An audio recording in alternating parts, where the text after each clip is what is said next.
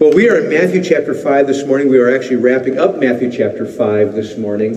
And so in order to do so effectively, and I say wrapping up chapter 5 specifically because we're not wrapping up the Sermon on the Mount. We have chapter 6 and we have chapter 7 to go. But we are wrapping up chapter 5. Normally that may not be a significant statement. I would argue in the Sermon on the Mount it is a significant statement because there is linguistically a dramatic shift that will take place. Not complete shift, but there is a pretty dramatic linguistic shift that will take place in chapter 6 and following. And we're going to have to recognize this. In other words, what I'm saying is that chapter 5 is very much a block of one point. Now, that one point will continue into chapter 6 and into chapter 7. However, it will have other things added to the point, and we'll explain that more next week. But it will be expanded, in other words, in chapter 6 and chapter 7. But at the same time, the theme that we find in chapter 5 will continue all the way through chapter 6 and chapter 7 to the end of the Sermon on the Mount at the end of chapter 7. It is important that we remember, firstly, as we've mentioned every week, that chapter 5, actually I would argue the entirety of the Sermon on the Mount, cannot rightly be understood apart from understanding Matthew chapter 4, verse 17. I know I say that every week, and you all know that. As Peter would say, I know you know these things, I just want to remind you. And so that's what I'm doing. I'm just reminding you. Chapter 4, verse 17 says, From that time Jesus began to preach, saying, Repent, for the kingdom of heaven is at hand. And so his ministry, at least in Matthew, specifically with regard to this message, because it says he began to preach, right? So we need to see chapter 5 through 7 in light of 4:17, which is what we've been working on so far. But I would argue in all of his messages from here to the end, we need to look at it in light of 4:17, because it says, from that time, this is what he began to preach. So it's crucial that we get that and we think about his messages, this one being the largest recorded one. We think about it in light of that key to help us understand it. Now, I had Tom read this morning, starting in verse 17 all the way to the end of the chapter, verse 48, for a very specific reason. Because if you remember, when we were starting in chapter 5, we looked first at what is called traditionally the Beatitudes. A lot of people think that is perhaps some sort of inspired title. It is not an inspired title. It is a title that was given many years ago. I don't know when it first started, but it was given many, many years ago, probably a few centuries ago at earliest. I found it mentioned as early as the 1700s, I believe it was, but it may be earlier than that. That verses 3 through 12 has been called the Beatitudes. The emphasis has always been, that I've observed anyway, except for a few exceptions, most notably those few exceptions are some more modern theologians, Reformed theologians, who have called that into question in recent years. But in general, it is understood as the Sermon on the Mount, at least the section we know as the Beatitudes, verses 3 through 12, is a focus on how people who fear God ought to live, or what they ought to do, or how we ought to be, right? Beatitudes. And we address that from a different perspective. And again, as I've said most weeks, that does not mean that Christians should not be, for example, merciful, that Christians should not hunger and thirst for righteousness, that Christians should not be peacemakers, that Christians should not be meek, or that Christians should not mourn or should be poor in spirit. No, certainly the scriptures you can argue throughout the New Testament there are places where every one of those are talked about. In the Old Testament they're talked about as well. But for believers in the New Testament, certainly that can be argued for as for example, or not for example, but it could probably be argued, in fact I don't think probably is the case, it can be argued as evidences of fruit of the Spirit. In some cases, it is the fruit of the Spirit, meek, for example. But I would argue in this text, and we're not going to spend a lot of time on this, but in this text 3 through 12, Jesus' purpose is not to tell us primarily what we ought to do or be. What he's doing is he's preaching that the people need to repent. And what he's doing is he's explaining from verse 17 of chapter 4, these are areas you need to repent from. If you remember, we said in chapter 5, verses 3 through 12, what he's doing is he's saying this was prophesied in the Old Testament. It was prophesied that the time of blessing would come. There's no missing the point that Jesus' coming is described as he's coming in the fullness of time. What is the fullness of time? It's a time of blessing. It's a time when blessing is coming. And he comes to declare the blessing upon righteous, godly people. And that's exactly what we have in 3 through 12. He's declaring the time of blessing. And what he's in effect saying is, if you are this type of person, come forward to be blessed. The blessing time is here. But the problem is that God's standard is what? Absolute perfection. And so the view of 3 through 12 must be seen from the perspective, not how do I need to live or what do I need to do or who do I need to be. The thing that needs to be looked at is, what's God's standard? It's not I got to try to do it. I got to try to do these things. What's God's standard again? Absolute perfection. And if you don't have absolute perfection, that means you're not going to receive the blessing. Instead, you are going to receive the alternative from Deuteronomy, which is the curse. And that's exactly what is taking place here. He's saying, let's examine the facts. It's almost like you can see this as a courtroom, and we already talked about it. You see beyond here, he uses court and judge type of language regularly. And so you've got to view this text as almost a courtroom scene, where he's saying, it is time for this person or these people to come forward and be blessed. And the implication is, he is the one who is bringing the blessing, right? Which makes him in a position of authority, does it not? It absolutely puts him in a position of absolute authority. He's bringing the blessing of the Father to the people. However, there is no one that can receive it because nobody measures up to absolute perfection, not just in every one of the categories, but in any of the categories. And so if it's true that they cannot receive the blessing, which goes back to 4:17, they're being called to repent, and his whole purpose is to show that they cannot receive the blessing. They must therefore be in a position, if they can't receive the blessing, the only position that is left. It's kind of like what's that game you play as a kid where you have the chairs you got to sit down, there's always one less?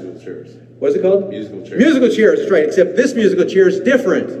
Chairs. Because there are chairs, but there's 2 people, or 20 people, or 40 people, but only one of them says blessing, and all the rest say curse. And there's one person firmly seated in the blessing chair.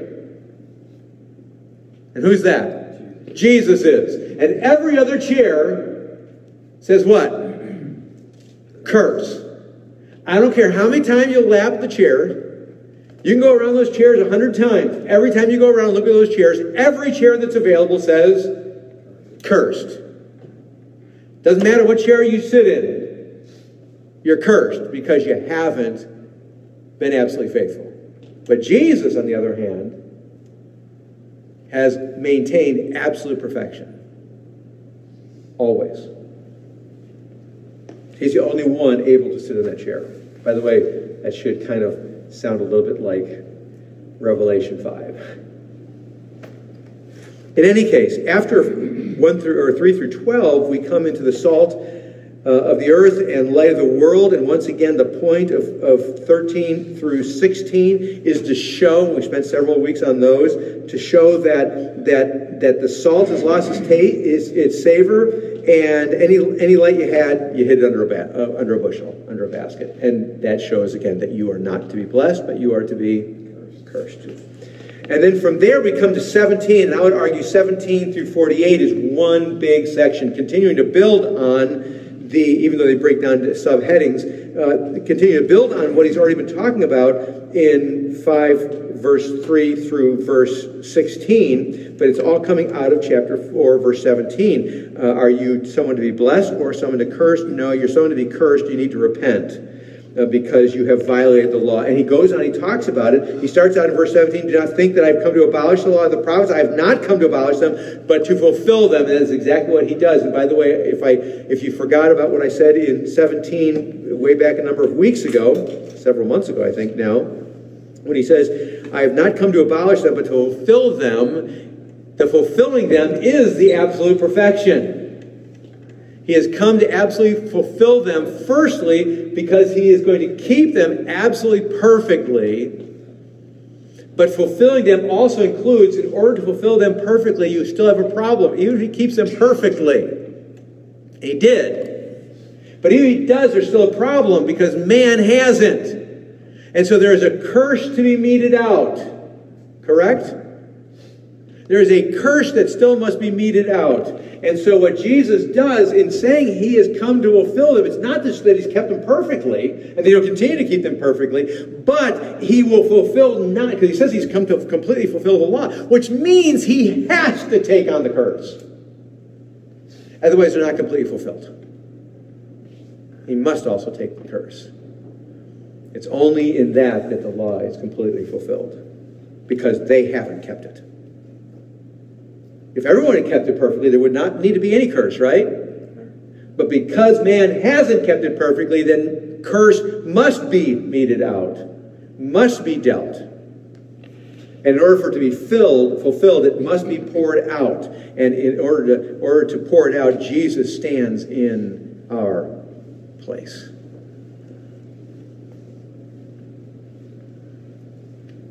We're going to come back to 17 through 20. At the end of the message this morning, we're going to leave that lay at this point in time. We're not going to walk our way through the rest of this. We're going to jump right down to 43. I'm going to read it again, even though Tom just read it. You have heard that it was said, you shall love your neighbor and hate your enemy. But I say to you, love your enemies and pray for those who persecute you, so that you may be sons of your Father who is in heaven. For he makes his sun rise on the evil and on the good, and sends rain on the just and the unjust. For if you love those who love you, what reward do you have? Do not even the tax collectors do the same? And if you greet only your brothers, what more are you doing than others? Do not even the Gentiles do the same? You therefore must be perfect, as your heavenly Father is perfect. Let's walk our way through this. This one becomes very interesting. There's been a digression at times through verse 17 through verse 43, and we have the most dramatic digression that takes place in the text today. It comes right in the very beginning.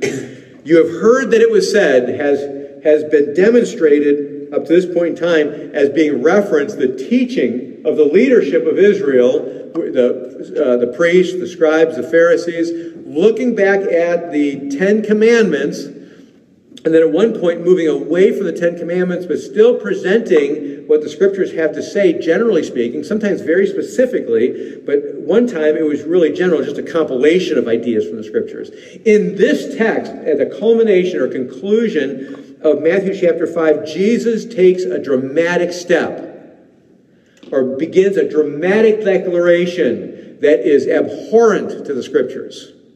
When he says, you have heard that it was said, you shall love your neighbor and hate your enemy. Now, it's important that we pause on this one, because he says, you have heard that it was said, you shall love your neighbor. Does it say that in the Old Testament? Yes, absolutely. It says it in Leviticus, it says it in Exodus, it says it in Deuteronomy, it says it in a variety of places in the Old Testament. It also continues to say that in the New Testament as well, quoting the Old Testament, you shall love your neighbor. And Jesus says that right here. You have heard that it was said, you shall love your neighbor. And everyone would respond by saying, amen. Amen. Right? Even in that day. Did people listening to Jesus say, yep, absolutely. Assuming that your neighbor is what? A good guy. Or more specifically, thinks like you do. Acts like you do. Speaks like you do. Has the same priorities you do. Has the same likes and dislikes as you do, has the same morality that you do, has the same goals and objectives in life that you do. That's the presumption. He goes on, though, and says, and hate your enemy. Now, what in the world is Jesus talking about here? What Jesus is talking about here is both an informal and formal view that the people in Jesus' day had. The people taught it. That's why it says, you have heard it was said. The people, the leadership of Israel taught very strongly, love your neighbor and hate your enemy. In fact, they taught it so commonly and so boldly, even the Roman government talked about how odd and how strange the Jewish people were in light of this subject. Because the Jewish view that was taught formally and informally was, love your neighbor, assuming that your neighbor is a fellow Jew who practiced just like you do. And everyone else was defined as what? An enemy. Now, does the little Samaritan thing start to make a little more sense? How the Jews viewed the Samaritans, for example? They hated them, which is why Jesus used the Samaritans several times as examples. They hated them. They despised them. They looked down on them. They considered them unclean. They couldn't be around them. And these are people who were half Jewish. Think about how they would view people who are fully not Jewish. And there's plenty of history to demonstrate that. And so the teaching was formal to the Jews. Love your neighbor, hate your enemy, which is a total corruption of the Old Testament law. It is interesting that Jesus saves this one till last in chapter 5. Now, there was no chapter divisions, but certainly there's a major division between 5 and 6. It is interesting that he concludes with this perspective at the end. Now, I said it was a formal teaching. It was also an informal teaching. In other words, what I mean by that, it was just informally practiced all the time. Now, before we look down on them for informally practicing that, let us be honest. Is this not a common thread throughout humanity with regard to enemies? It's everywhere, isn't it? It's everywhere. Let me give you a great example where it shows up in Christianity all the time, verbally wise. Someone does something really bad to someone in the church. Let's just use an example. Rusty does something really bad to Jim, whatever it may be. And Jim comes to me and says, Steve, I need your help. My goodness, Rusty's gone off the rails. He's a mess. He said this, or he done this against me. And I've talked to him about it. And he refuses to change. He refuses to repent. And I say, well, let's get together. And so we all get together, and I talk to Rusty. And the Lord begins to work in Rusty's life. And Rusty turns to Jim and says, Jim, will you forgive me? And the response that comes back is, I'll forgive, but I'll... See, we all know it. We all know it. I knew it would happen that way. It is so common, we didn't have to think about it. It was right there, wasn't it? You know what that is? Hate your enemy. So that is, informally, that's hate your enemy. And on top of that, when you hate your enemy, you're maintaining that enemy status, aren't you? Even if one side wants to change, you're still maintaining the status. Isn't that interesting? It's almost like it's hardwired in us, isn't it? It's hardwired. So formally and informally, it was a universal perspective. You've heard that it was said, love your neighbor and hate your enemy. It is like, at the very end of chapter 5, it's almost like Jesus is going down to the very core of the human dilemma. Broken relationships. Failed relationships. Like the very core. And he does what he does every step of the way. Verse 44, he says, but I say to you, and here he goes again, right? Here goes Jesus again in the judge position, declaring the truth of the law and the purpose for the law and the understanding of the law, the function, the meaning of the law. But I say to you, love your enemies. Pray for those who persecute you. Now I want to pause on this before I talk about it a little bit further. I want to ask you, Jim, I believe that the King James verse 44 is different, isn't it? What does your verse 44 say? But I say unto you, love your enemies, bless them that curse you, do good to them that hate you, and pray for them that despitefully use you and persecute you. There, so it's a much bigger verse in the King James than it is in the ESV or the NASB or a number of other translations. And the reason for that, if I may just explain this, and if I may just pause and give an aside, this is more translation issues than anything else, but I want you to understand where that comes from. Your ESV, your NAS, those type of translations are using what would be described, generally speaking, as older manuscripts, like much more ancient manuscripts, whereas the King James uses a different family of manuscripts that are much more recent. Whereas the one family is coming from like anywhere from the early 2nd century with a few fragments all the way through to like the 14th, 15th century. The King James is typically looking at, generally speaking, 11th to 13th, 14th, and 15th century, that type of time frame. There's many, many more of those manuscripts than the original way back in the day type of manuscripts. Not original, but you get my point. And what most people think happened, because the older manuscripts have the shortened version, I'll read again, it says in verse 44, but I say to you, love your enemies and pray for those who persecute you. That's the entirety of the verse.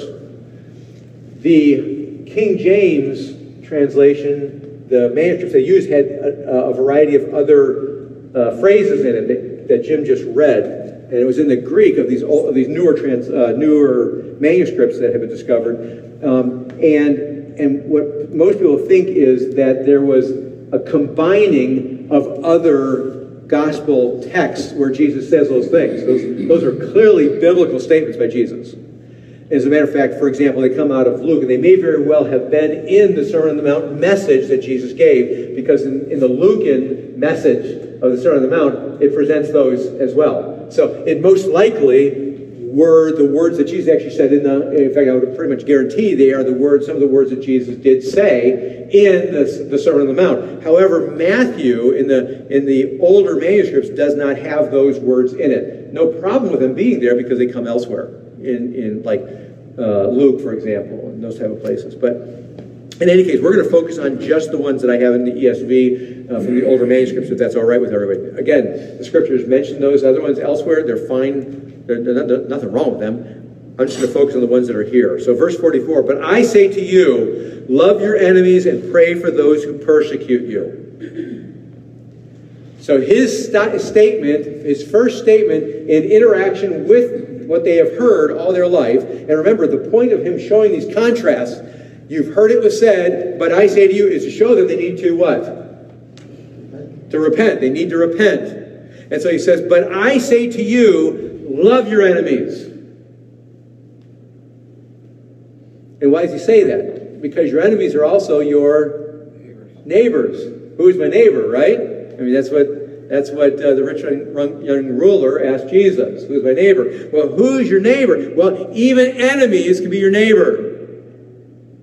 Love your neighbor, yes, but that includes your enemies. Love your enemy.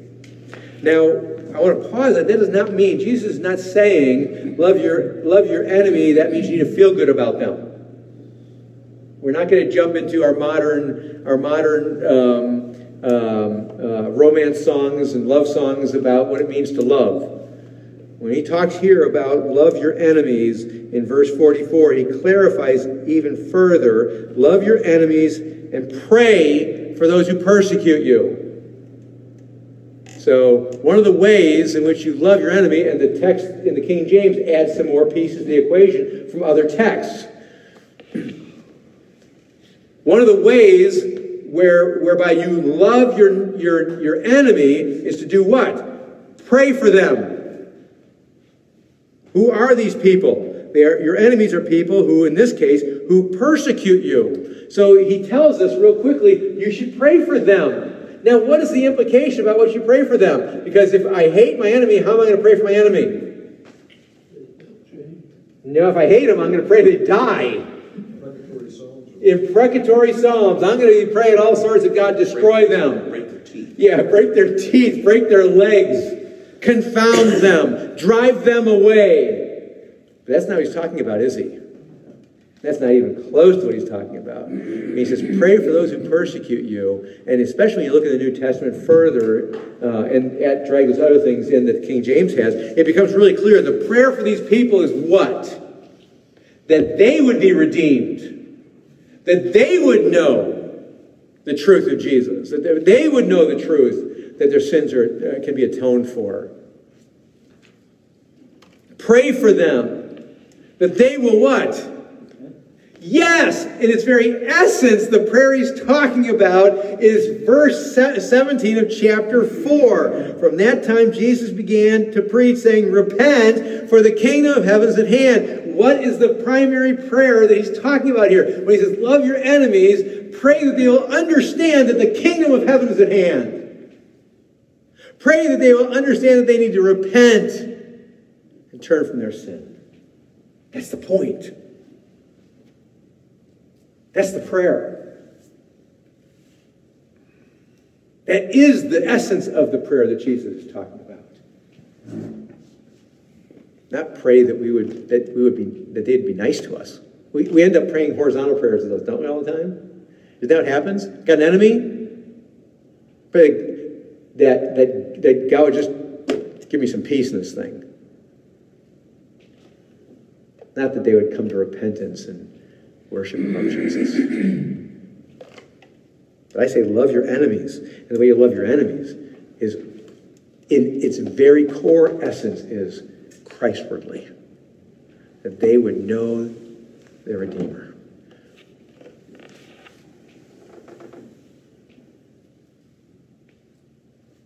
But what becomes interesting is not verse 44. Verse 44 is important. Because that's not how. It's important to show the need to repent, because that's not what is happening, is it?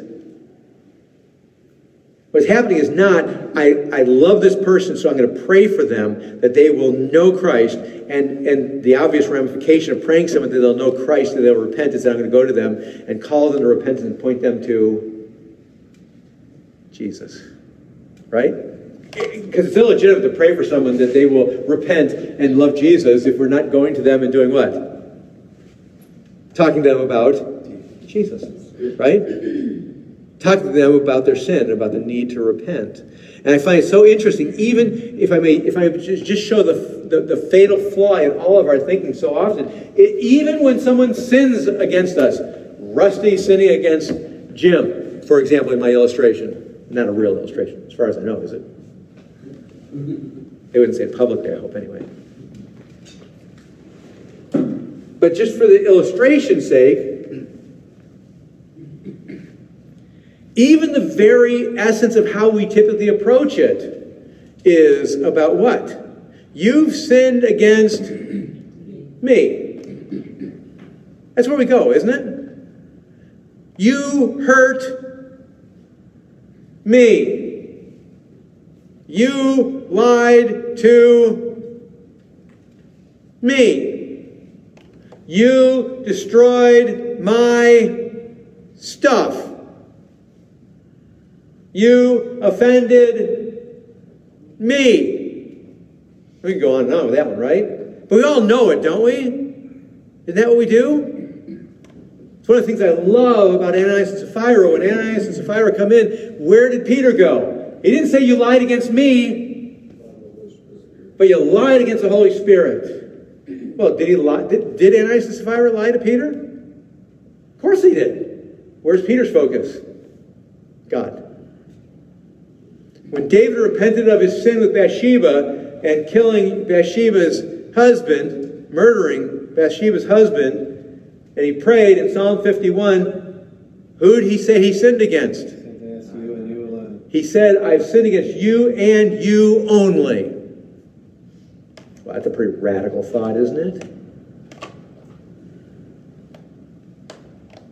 isn't it? That doesn't fit in my equation, how I think about things too often. I think horizontally about them. That person did that against me. But wait a second, I'm not the lawgiver. Am I? I'm not the authority, am I? I'm not the standard, am I? No. And as evidence, I don't get anybody to heaven, do I? No. God's a lawgiver. He's the one who people sin against. Certainly, I was the means to that, if it was against me. But ultimately, he sinned against God. She sinned against God. But when we get all worked up, where are we focused? This is what you did against me. And we miss what? The only thing that really brings redemption. The only one who really brings redemption, Christ. So if we're praying for someone, praying for our enemy, even someone who's persecuting us, the conversation by definition, by necessity, should be what? The conversation with that person should be about how they offended God. And how they need forgiveness from God. They need a redeemer. And that's not where we go. It's just like it's hardwired into us again, isn't it? So what is he saying to them? But I say to you, love your enemies, pray for those who persecute you. What is Jesus talking about? He's talking to them about something they never are. He's talking about something that's totally foreign to them. He's talking to them about something they've never, ever seen in themselves. Their condemnation is complete. But what gets really interesting is verse 45. And I've read and heard many theologians and pastors do little dances around this text, but we need to hear the text for what it says. Verse 45. It's a continuation. I'm going to start at 44 again. But I say to you, love your enemies and pray for those who persecute you, so that you may be sons of your Father who is in heaven.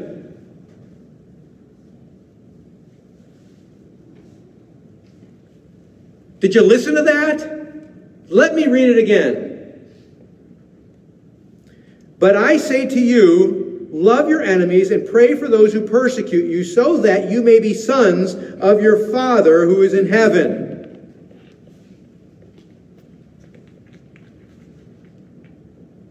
Now, if that doesn't knock your socks off, what Jesus just said in the Sermon on the Mount, nothing will.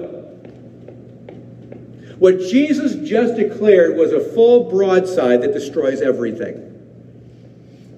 Now, a lot of pastors will play games, and a lot of theologians will play games. I'm using those words very specifically with this. And they will say that the text really means, so that you will evidence that you are sons of your Father. So that you will demonstrate that you are sons of your Father. So that you will show that you are sons of your Father.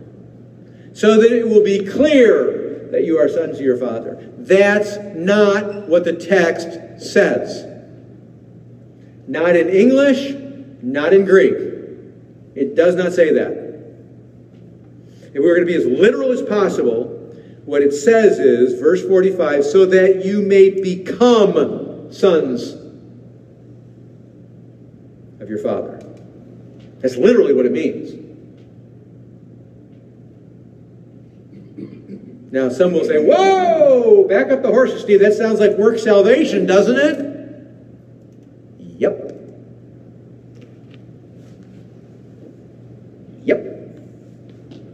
Certainly does, doesn't it?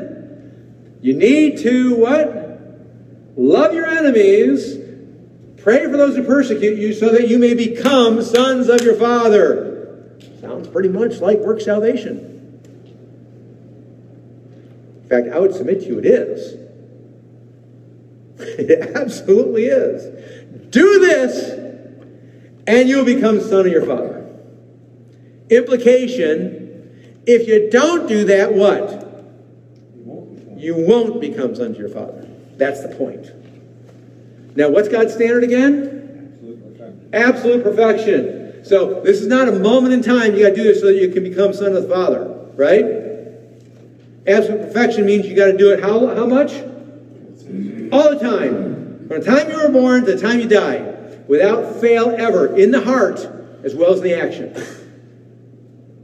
Are you done yet? Are you undone? Hope so. Because what Jesus just said, if you absolutely perfectly in your heart and in your actions love your enemies and pray for those who persecute you, you will be saved. That's what he said. Do you get the sense we're all cursed? You get the clear, resounding ring of curse? Do you hear it there? Because none of us have we? In fact, I would submit to you that probably none of us have ever once did this perfectly, have we? Forget about our whole life. Maybe for a few seconds. Microseconds, maybe. We have never done this. Because even the best of our days, best of our activities are always laden with what? Sin. Yeah, we're doomed. The call is to repent, 4:17. And he says here, love your enemies, pray for those who persecute you, so that you may become sons of your Father who's in heaven. And the implication very strongly is if you don't do that, you can't be sons of your Father who's in heaven. Oh, you weren't just born? You don't have any hope.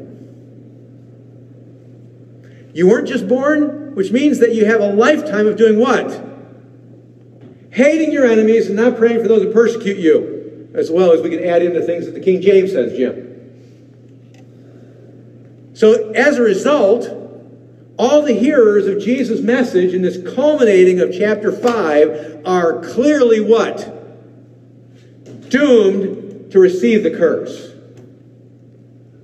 There are no exceptions. He goes on in verse 45. We're going to get back to 45, the beginning of verse 45 again, but he goes on and he explains. For he, and the he here is who? God. For he makes the sun, his sun, to rise on the evil and on the good, and sends rain on the just and the unjust. What does he do?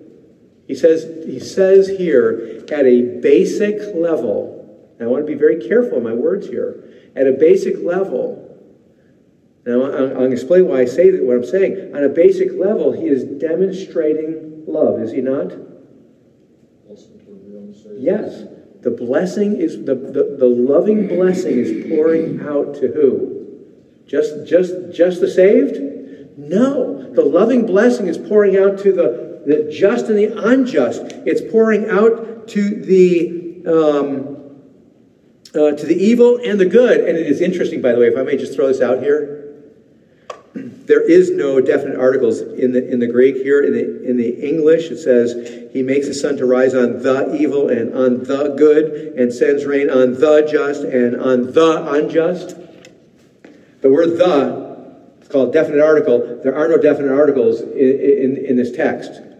In the Greek, there is no indefinite article. It's just the absence of the definite article. And so technically you could, if in the Greek, excuse me for this, Jim, but in the Greek, if there is no definite article, it can legitimately be included. It does not have to be. There's a variety of reasons why they do that. But if the definite article is there, in the Greek, it must be understood to be there, and you use it then. Does that make sense?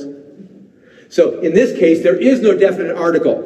So it's just the word. So in other words, literally it would read, verse 45, end of it, so he makes his sun to rise on evil and on good, and sends rain on just and unjust.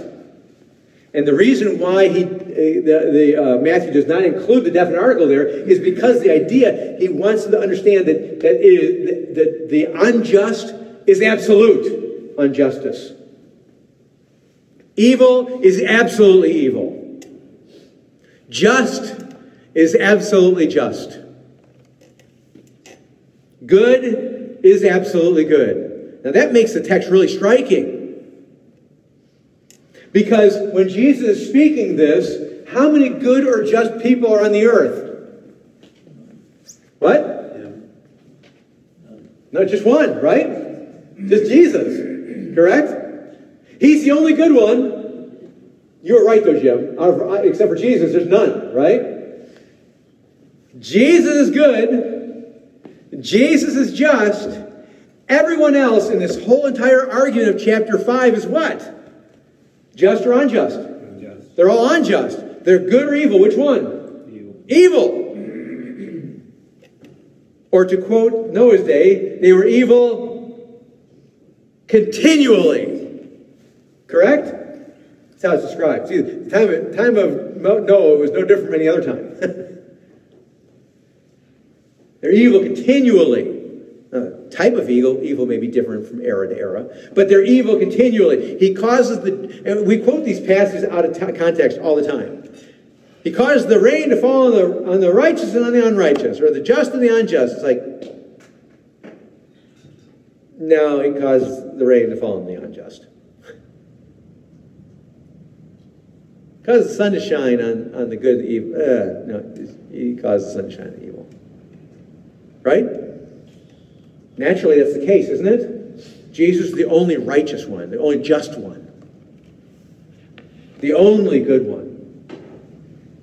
And he declares that here. Remember, his standard is absolute perfection. We cannot corrupt his understanding of absolute perfection here. So good, from God's perspective, is who? Jesus. End of story. Period. Just is who? Jesus. Period. End of story. And the only way that ever changes is because wrath being poured out on Jesus. And then Jesus gives his righteousness to some. Make sense?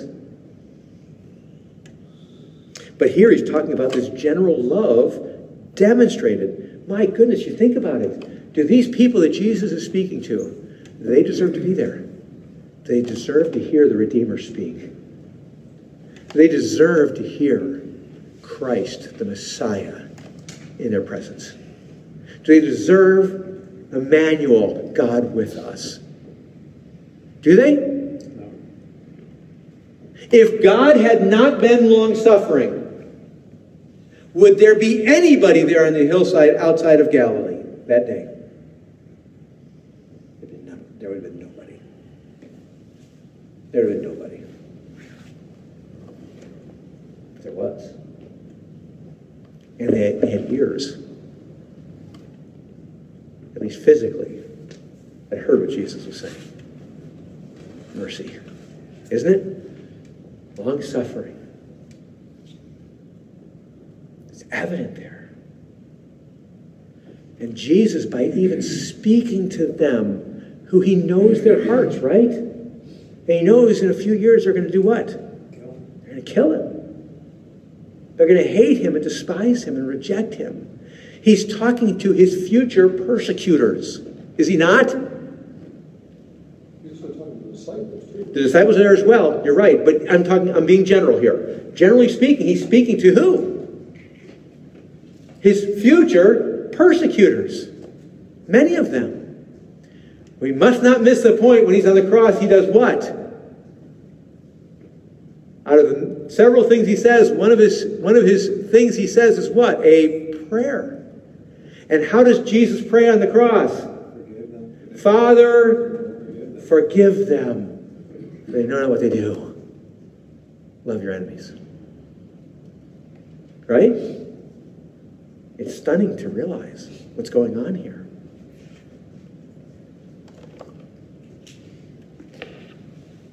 And there was almost 3 years later that these people who have heard him speak. His disciples, for the most part, have left him, right? On the tree. John's the only one there. Everybody else has left him. Everybody else is crying out, persecute him. Or, I'm sorry, crucify him. And he demonstrates once again that he is just and good. And he loves them. Now, certainly, we can't miss Romans says, Jacob I love, Esau I hated. We certainly want to bring that equation into it as well. There's one that he has a covenant with and one he doesn't, right? He has his covenantal people, and he has other people who are condemned. There's no question. We cannot miss that. I don't want to get into the weeds on that, but in a general way, we have a love here going on. In any case, moving on to verse 46, Jesus continues and says, "For if you love those who love you, what reward do you have?" What's the value of that? If Ken and I think a lot alike, and we think everything the same way, and we love hanging out, we love doing the same things, we love fishing and hunting, and we love whatever, we enjoy the same kind of stuff, and we just kind of connect. Well, cost me anything to love Ken? It doesn't cost anything, right? On the other hand, if Ken hates me and does things to persecute me, make my life miserable, does that cost me anything to love him? Through the roof, isn't it? And that's exactly what Jesus is saying here. For if you love those who love you, what reward do you have? Nothing. There's nothing in that. No value to that. He goes on and he says, "Do not even the tax collectors do the same?" I mean, the tax collectors, the worst of the group from the common perspective of that day. The tax collectors were the worst of the group. The most despised of all the Jews were the tax collectors. Why? Because twofold. Number one, because they were working with the Romans, and the Jews hated the Romans. And number two, they were ripping off all their fellow Jews because they were required to charge a certain amount by the Roman government. They could charge whatever else they could get away with. And that was all for their own pocket. And so they were, I mean, it was like the most crazy mafia you've ever seen. They were universally despised by the Jews, even though they were fellow Jews. They were hated. And so Jesus goes out of his way to bring the despised ones, the ones that everyone should be, according to the scriptures, according to the law of God, should love, but they're all hating them, right? And he says basically to them, if you love those who are just like you, then you're just like who? The very people you just absolutely despise. What did he just do? He just says the people you despise and you are exactly what? The same. You despise them because you think they are treating you so poorly, and they were, that they're ripping you off, and they were. You despise them, you hate them, you miss the whole point that you are no different. They act the same way you do. You're just like them. Do not even the tax collectors do the same? And if you greet only your brothers, what more are you doing than the others? Do not even the Gentiles do the same? And when he talks about Gentiles, he's being more derogatory than you think, because he's playing into their views of Gentiles. They viewed the Gentiles as vastly inferior to themselves. Vastly inferior. Like, I touch them, I'm unclean. They're very much lower every way. You could do the same. You could have the same understanding if you know the U.S. history. You can travel back into slavery days and segregation and all the rest, and the hatred that some people had for black people, for example. Get the idea? You know, unclean, I don't want to touch them, I don't want to be around them. You know, I remember growing up in Oak Park, Illinois, and next door to us was Cicero, Illinois. And Cicero was an interesting place because out of all the suburbs, we were right next to Chicago, what was called the Austin District. If you ever, by the way, if you ever watch the news and you hear them talk about the shootings in Chicago, and they talk about, there's two places in Chicago that the shootings take place, either in the Austin District or it's the South Side. I lived 3 short blocks away from the Austin District, just to give you a perspective where I came from. And it was bad then too, really bad. But we were desegregated, not by law, but there were black people and white people living in the same neighborhood in Oak Park. And the other suburbs right in that area were the same way, except for Cicero. In Cicero, there were no black people living there. None. It's interesting. And every time a black person would buy a house and try to move in, before they even moved in, guess what happened to the house? It burned to the ground. And guess what the fire department would do? Let it burn. They'd let it burn. They'd protect the other homes around it. They'd let that baby burn to the ground. And about the only people who ever killed in Cicero were black people. It was amazing. Even as a kid, I was like, something's wrong there. Something doesn't pass the sniff test there. Once I got a little older, I started, putting two and two together and coming up with four. But before then, I just couldn't figure it out. But the point is, the people who lived in Cicero had a view of these other people, and the view of the other people were what? Good or bad? They viewed these other people as pollutants, as pollution that we cannot have in our midst. We cannot. And we will do everything we can not to be untainted by them. That was the view. I'm just using that as an illustration. That was the way the Jews viewed the Gentiles. And what does Jesus say? For if you love those who love you,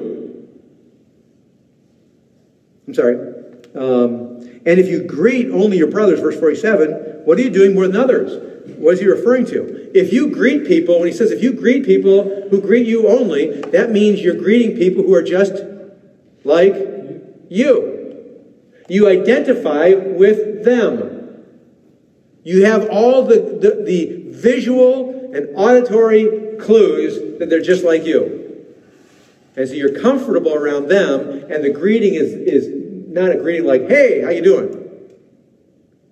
It is much more an intense greeting that usually involved kisses on the cheek. It involved a hug. It involved oftentimes spending time together, inviting over to the home. It involved a variety of things. The greeting was very significant. But if you're greeting only only your brothers, what more are you doing than others? Even the Gentiles do the same. The Gentiles greet the Gentiles the same way. In other words, the idea is everybody does what? Everybody greets everybody who is just like them the same way. We're very comfortable, welcoming, aren't we? If I may use the illustration, politically today, I'm using it because it's the world we live in. If you think like I do politically, then we can be good buddies, right? Is that not common today? But if you don't think like I do politically, what? We'll not be good buddies. What's that? We'll not be good buddies. It will not be good buddies. It oftentimes will be a war. Verbal, and sometimes even worse than that. Right? And so we know it's common, right? Everybody greets people just like them. Everybody loves hanging around people just like them. But when it comes to conflict, we don't want anything to do with that. And what he's saying is, what good is that? Even the Gentiles, everybody's the same. And then he wraps it all up in verse 48 and drives, if I may say it this way, he drives the final nail into the coffin. And I find most theologians that have written on the text in the last couple centuries have missed this point. And I think it's sad. A lot of the older, way back in the day, people got it right, but today, oftentimes they don't. You therefore must be perfect as your heavenly Father is perfect. A clear, simple statement. Jesus is wrapping up all of chapter 5 with his standard of what? Absolute perfection. And we cannot miss it. I read and hear many people say, well, when he says perfect, you therefore must be perfect. He is saying you must be mature or striving or reaching toward. That's not what he says. What Jesus says here is plain. It is simple. It's probably one of the most plain statements in the entire chapter. You, therefore, must be perfect. And then he explains what he means by perfect. As, or just as, most literally, just as your heavenly Father is perfect. We certainly, if we're going to change the first perfect to mature, then it would say, you, therefore, must be mature as your heavenly Father is mature. Does that make sense? You must be striving for perfection as your Heavenly Father is striving for perfection. Does that make any sense at any level? That's heresy. Yeah, that's heresy. You are absolutely correct. Now, what Jesus does when he wraps up chapter 5, he says, you therefore, and the word therefore is saying in culmination or in a final drawing together of everything I've just said in chapter 5. Everything I've said in chapter 5. This is the statement. In light of everything else I've said, let me sum it all up for you and say this. What I've been saying all along is you must be perfect, just as your Heavenly Father is perfect. Does he really mean that? Go back to chapter 5, verse 20. For I tell you, unless your righteousness exceeds that of the scribes and Pharisees, you will never enter the kingdom of heaven. Verse 20 is a setup for verse 48. That's what it is. You think the people who are closest to perfection are the scribes and the Pharisees. Your righteousness better be better than them, or what? Or what? You're never going to get into the kingdom of heaven. You're never going to see it. You're only going to see one other place, and that's hell. That's exactly what he's saying. And then he clarifies that and brings it into stark contrast in verse 48. Therefore, you, hearer of the text, you, reader of the text, understand something. You, therefore, must be perfect, just as your Heavenly Father is perfect. That is your only hope. That's what he's saying up to this point. It's your only hope. That's it. We're done.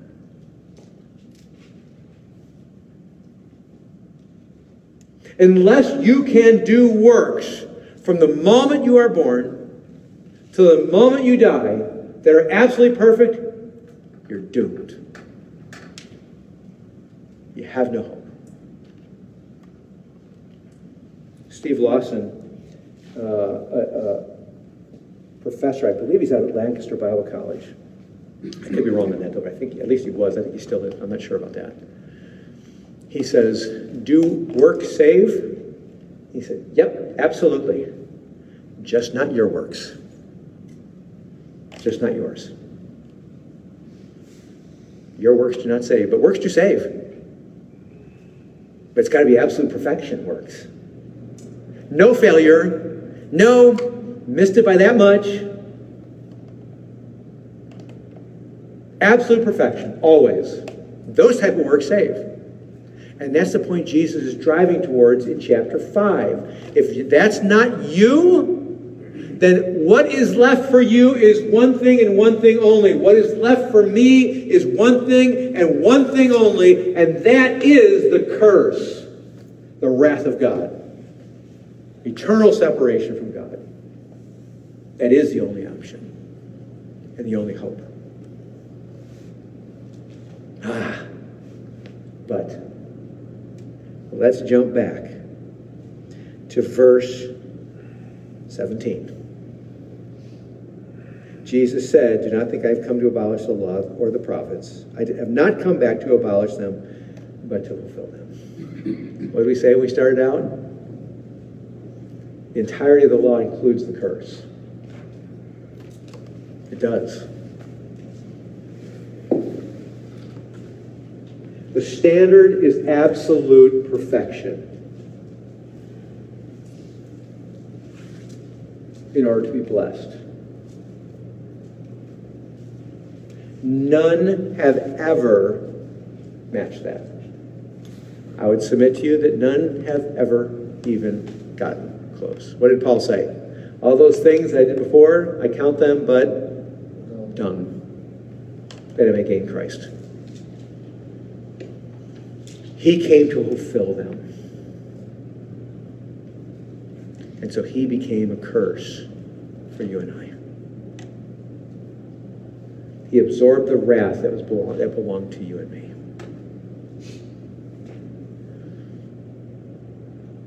Our only hope is that in his fulfilling the law, that thing we call, theologically speaking, imputation, that absolute twofold transaction would take place.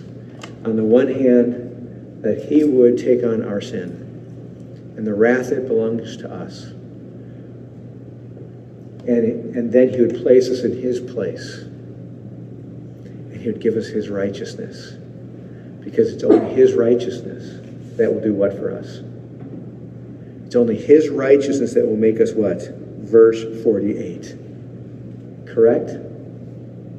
It's only when we have his righteousness that we are perfect as our Heavenly Father is perfect. And we are viewed by his righteousness. And the judgment day, when he says, "Well done, good and faithful servant, enter into the kingdom I prepared for you." That "well done, good and faithful servant" ultimately is not about all the paltry, fitful, stutter-stepping works that we have done, which we will do if we're saved, right? Because the Spirit's at work in us. We will do them. And God will somehow be pleased with them. But it's all, according to Philippians chapter 3, about a righteousness that's not our own. All those paltry works, those fitful works, those stutter-stepping works that we do, because we have been loved by and are being loved by Jesus. And as a result, we respond to his love because he has made us alive in him. And we've been grafted into the vine. At the end of the day, and he views us at the judgment seat, he will view us according to the righteousness we've been given, that alien righteousness, which is the only reason why we will be seen as being able to be perfect as our Heavenly Father is perfect. It is only when we have that righteousness that is greater than the scribes and Pharisees that we will ever enter the kingdom of heaven. Jesus' call in Matthew chapter 5 is to repent and believe, because the kingdom of heaven is at hand. And if we want entrance into the kingdom of heaven, the only way is through Christ. That is it. Works count, but they're Christ works. They count. They make all the difference. Either we're in Christ or we are not. And for those of us who are believers, as we said in the past, we still ought to repent and recognize our desperate need for him today, and that we still need the gospel today. We still need his grace and mercy today, because in my best of my days, best of my activities, best of my thoughts, best of my words, it's still laden with sin, and it's not perfect, and it never will be the sight of glory. Today, this moment. We sing a song, "Every Hour I Need You," right? But really it's every moment. Every moment I need him. Every moment I need his mercy. Every moment I need his righteousness. Because without his righteousness, I have nothing. I have nothing but wrath. Praise the Lord, he says he'll never leave us nor forsake us. Amen? His love is not dependent upon us being absolutely perfect in our activities, in our words, in our thoughts, is it? Even when we're unfaithful, he remains faithful. Amen? We have much to rejoice over. But he who perseveres to the end will be saved too. And we are called to serve him and glorify him. We are called to worship him. And if we're truly saved, what's going to happen? We will serve and we will worship. And we'll glorify him, won't we? Because the Spirit is at work in us, and he's given us a new heart. And he bears witness with us. Does he not? So we're going to come to the table in just a moment. Let me encourage you as we come to the table. I hope that today's message opens our eyes a little bit more to see how much undeserving we are, or how undeserving we are. How absolutely condemned we deserve. And just like it was mercy that Jesus was even there along the Sea of Galilee, in the same way, it was just God's mercy that Jesus was there on the road to Damascus for Saul. And it's just God's mercy that he called you, that he chose you, that he drew you, that he redeemed you. That's how great his love is. That he went to the cross in your place. And he put you in his place. And he gave you his righteousness. And if that is not something you find worthy of rejoicing over, and of serving and glorifying him because of, you're lost. You're condemned. You're hell-bound and deserving of wrath, and will receive it. Because you're depending upon your own righteousness. So let us, whether you're a believer or not, do what? Repent. Because the kingdom of heaven is at hand. Amen? Let's close in prayer. Lord, help us.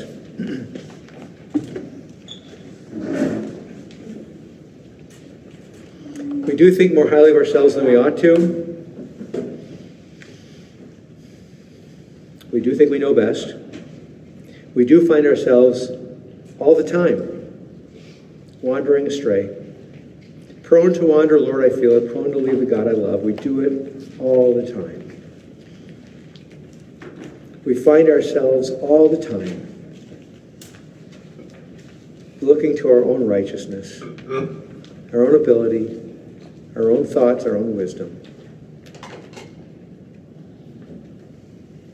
Open our eyes to see your great and amazing and abiding mercy and love.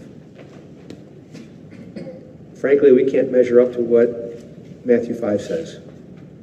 We have never been able to. We never will be able to this side of glory. So help us to look to the one who has always measured up. Glorify yourself. In your name I pray. Amen.